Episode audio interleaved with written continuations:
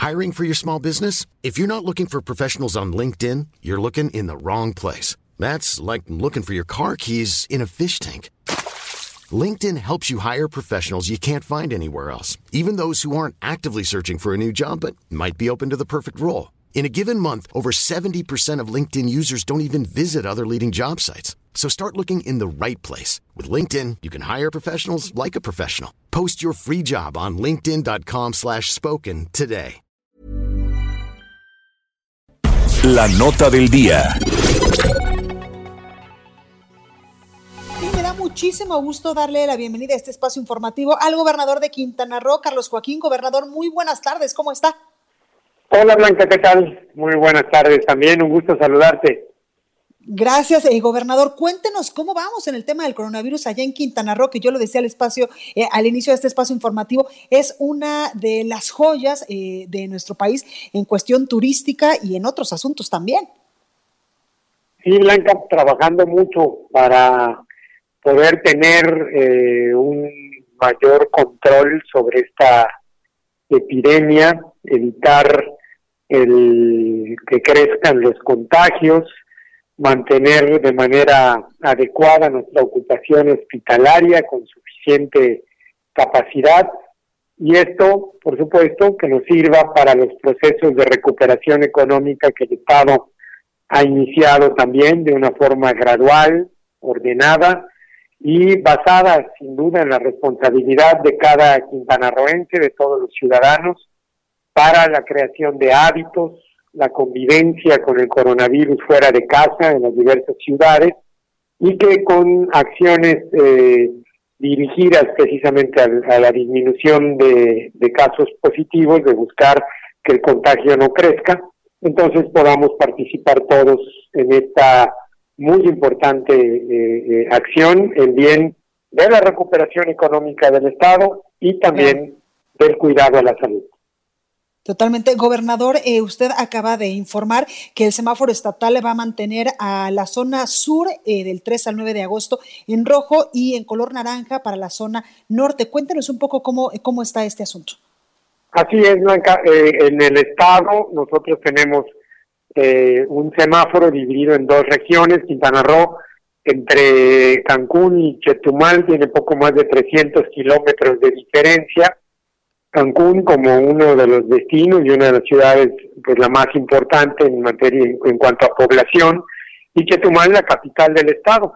Las acciones en cada uno de ellos y la forma en la que el contagio se ha dado ha sido de manera muy diferente. Cuando en el norte del estado se ha logrado eh, mantener una estabilidad en el número de casos, una ocupación baja hospitalaria, en la zona sur hemos tenido un relajamiento en esas medidas, tuvimos un incremento en los casos positivos y una mayor ocupación hospitalaria de la que se tenía en el norte, entonces esto nos permite ser muy específicos, tener una, una visión muy clara de lo que está ocurriendo en cada una de las regiones. Y hoy nos permite tener un color naranja para la zona norte y un color rojo para la zona sur que ha, por supuesto, ya eh, ido en disminución en su nivel de contagios y empieza a bajar también ya en su ocupación hospitalaria, esperamos que en breve pueda transitar también en los colores del semáforo.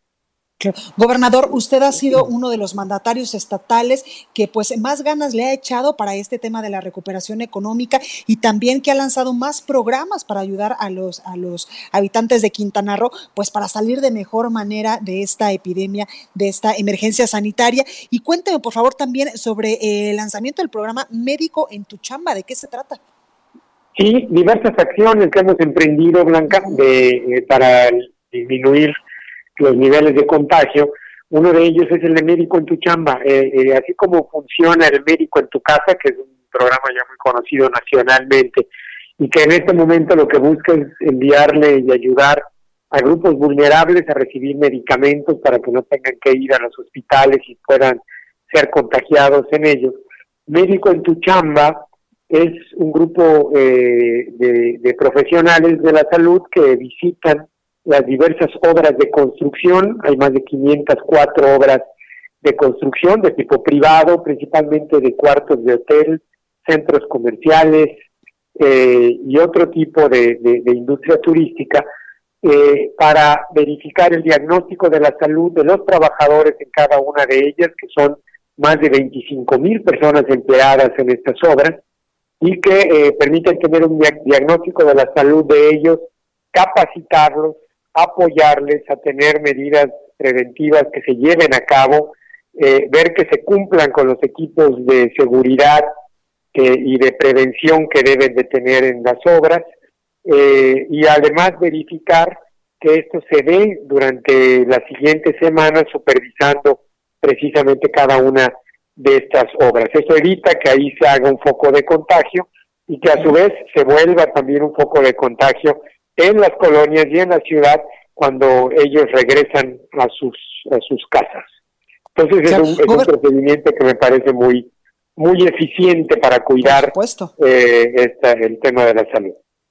Totalmente y muy buena idea que este, eh, este programa de médico en tu chamba. Gobernador, otro de los programas también que usted ha lanzado durante esta emergencia sanitaria es el de cinco apoyos para tu tranquilidad. Ese, eh, ¿cómo vamos en la repartición de apoyos y cómo lo ha recibido también la gente? Ha sido fundamental porque se vivieron momentos muy difíciles, sobre todo en la época de confinamiento. Claro. Eh, prácticamente cerraron todos los hoteles, todas las empresas del Estado, 97% de ellas tuvieron que cerrar durante esta época y esto generó casi 100 mil despidos, eh, una zozobra económica muy fuerte en el Estado. Y entonces entramos con un programa precisamente de apoyo a las familias para que permanezcan en casa, que todavía hoy mantenemos en la parte alimentaria y de salud, porque estos cinco apoyos incluían apoyo en la energía eléctrica, en el agua potable, en el gas, en eh, la alimentación y en la salud de las personas. Y hoy mantenemos todavía el programa alimentario, debo decir que hemos entregado más de un millón veinticinco mil despensas a la población para eh, evitar que falte de comer en las casas de los quintanarroenses. Y eh, todavía estamos en la fase final de ese programa que ha sido muy exitoso, que ha permitido que la gente tenga la posibilidad de salir adelante y que ahora ya con este inicio del programa de recuperación económica entonces pueda hacerlo en mejor forma y que de nuevo empiecen a generarse y a crearse los empleos que normalmente Quintana Roo genera, que crea, que siempre está en los primeros lugares de desarrollo económico del país y que esperamos que pueda darse ya de una manera mucho más sólida. Totalmente, gobernador. Usted también ha dicho que la diversificación económica pues va a permitir pues avanzar en la reactivación económica de Quintana Roo.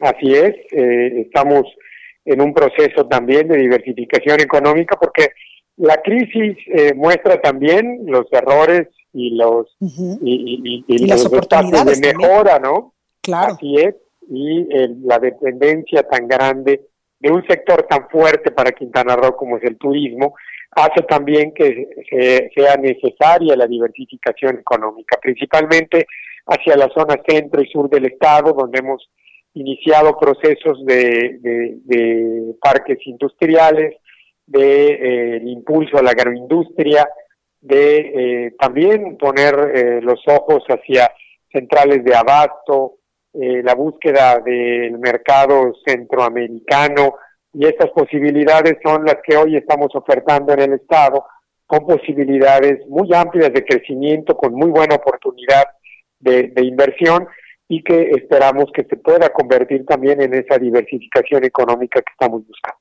Claro, y uno de los pilares fundamentales también de Quintana Roo, gobernador, pues es sin duda el turismo. En este asunto, pues, ¿cómo va esta eh, reapertura? Porque yo incluso, pues, he visto, sobre todo en redes sociales, a muchos mexicanos que ya están optando por irse un fin de semana, unos tres, cuatro días a destinos de playa. Cancún en estos momentos, por ejemplo, o eh, pues eh, las playas paradisíacas que tiene Quintana Roo, ¿están aptas ya para los visitantes, para el turismo?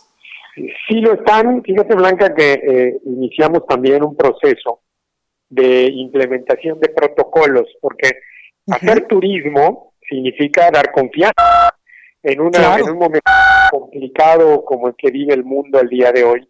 Para que tú hagas una, un viaje turístico, una visita, pues tienes que tener confianza y sentirte bien. Sentirte y vas a relajarte, a tranquilizarte Exactamente, y que tu salud está cuidada. Entonces hemos implementado, se han sumado casi 7.000 empresas del sector turístico en Quintana Roo con la implementación de protocolos que eh, permiten eh, en cada uno de estos lugares se cuente con las herramientas, las medidas preventivas de cuidado a la salud que generen esta confianza. Y hoy hemos podido alcanzar ya niveles muy cercanos a los 30% de ocupación hotelera, empiezan a incrementarse también el número de vuelos. Hoy Cancún tiene casi 200 vuelos en su aeropuerto. Eh, lo normal es que lleguemos a 300 y que tengamos picos hasta de 600, pero llegamos a tener menos de 10 durante la época más complicada de la epidemia. Hoy estamos ya alcanzando niveles de 192 vuelos en el aeropuerto, que es muy eh, buen augurio y que, eh, bueno, tendremos que transitar junto con esa recuperación con los colores de nuestros semáforos para poder también ampliar esa gradualidad y empezar a tener un mayor nivel de ocupación hotelera. Espero que todas estas acciones y, y eventos que estamos llevando a cabo nos sirvan para el cuidado de la salud, el salvar vidas y la recuperación económica adecuada. Claro. Gobernador, la relación con el gobierno federal, con el secretario de salud, con el subsecretario incluso de, eh, de salud, Hugo López Gatel, ¿cómo es? ¿Han recibido, pues, eh, sobre todo usted, gobernador de Quintana Roo, ha recibido el apoyo que necesita en estos momentos el Estado para salir de esta emergencia sanitaria? hemos tenido un trabajo de coordinación adecuado, en donde de repente han salido diferencias. Como la de eh, ayer, ¿no? En esta conferencia. Como la de ayer, por ejemplo en la que pues sentimos que eh, hay un, un, un ton de advertencia que lo único que genera es eh, eh, alejamiento, rupturas, cuando lo que hoy necesitamos es trabajar todos juntos, ¿no? Tener acuerdos muy claros de diálogo, de, de buscar el bienestar de los de los mexicanos, de cada uno de ellos, del, del pueblo, en el caso particular de Quintana Roo, que hoy lo que espera es poder mantenerse bien de salud y poder empezar a tener la posibilidad de nuevo de recuperación de su economía, de llevar alimento a su casa, de, de crecer. Entonces, eh, eh, situaciones en las que se ponen en entredicho eh, lo que ocurre a nivel local, a nivel estatal,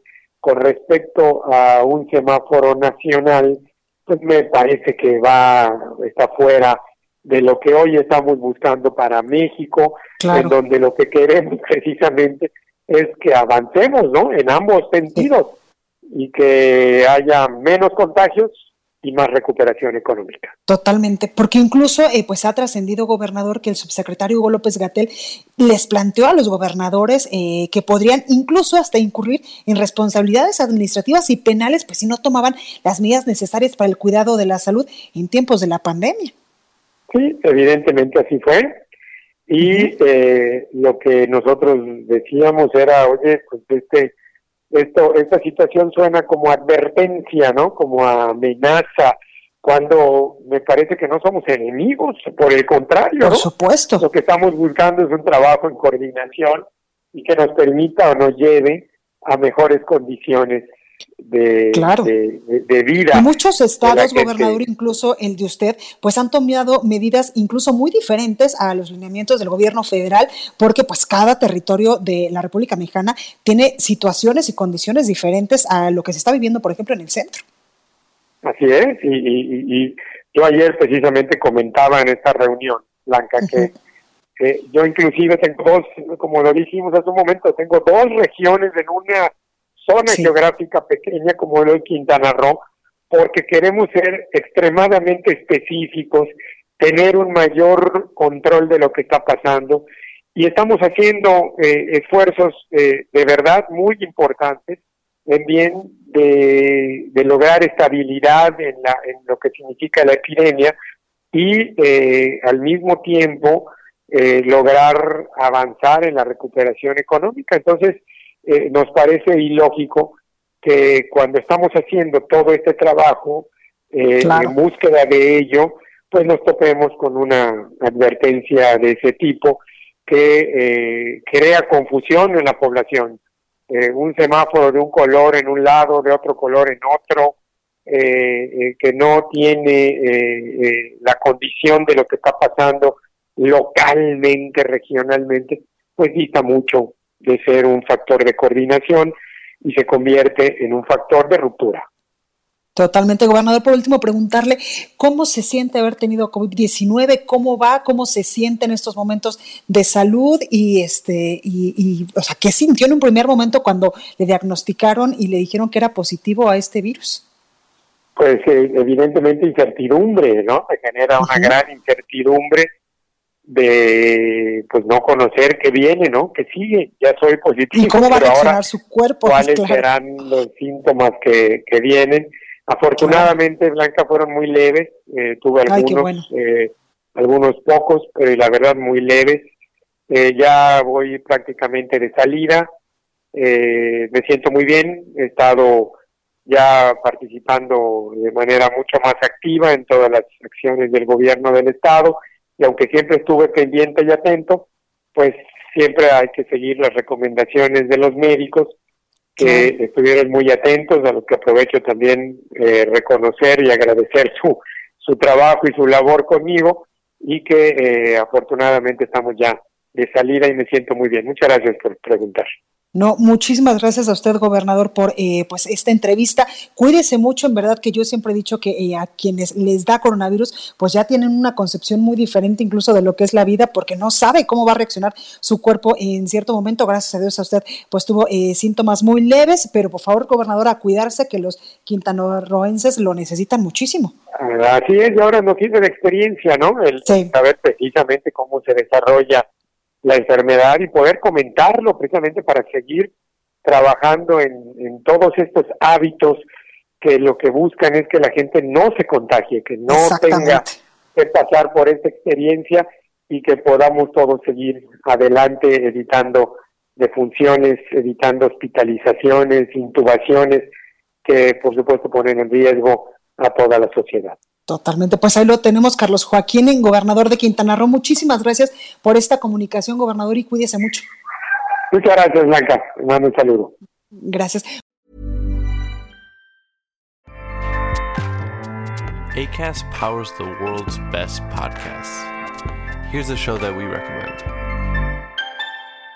The Real Housewives is a guilty pleasure for most, but if you're looking to not feel guilty about that pleasure, tune in to Everything Iconic with me, Danny Pellegrino, where I break down all the messy moments and behind the scenes antics of Bravo's popular franchise. And on Everything Iconic, I also interview celebrity guests like Kelly Ripa, Kiki Palmer, Drew Barrymore, Cameron Diaz, and more about their guilty pleasures, their past work, and so much more. So if you're pop culture obsessed and find yourself watching way too much reality TV like me, tune in to Everything Iconic with Danny Pellegrino wherever you listen to podcasts.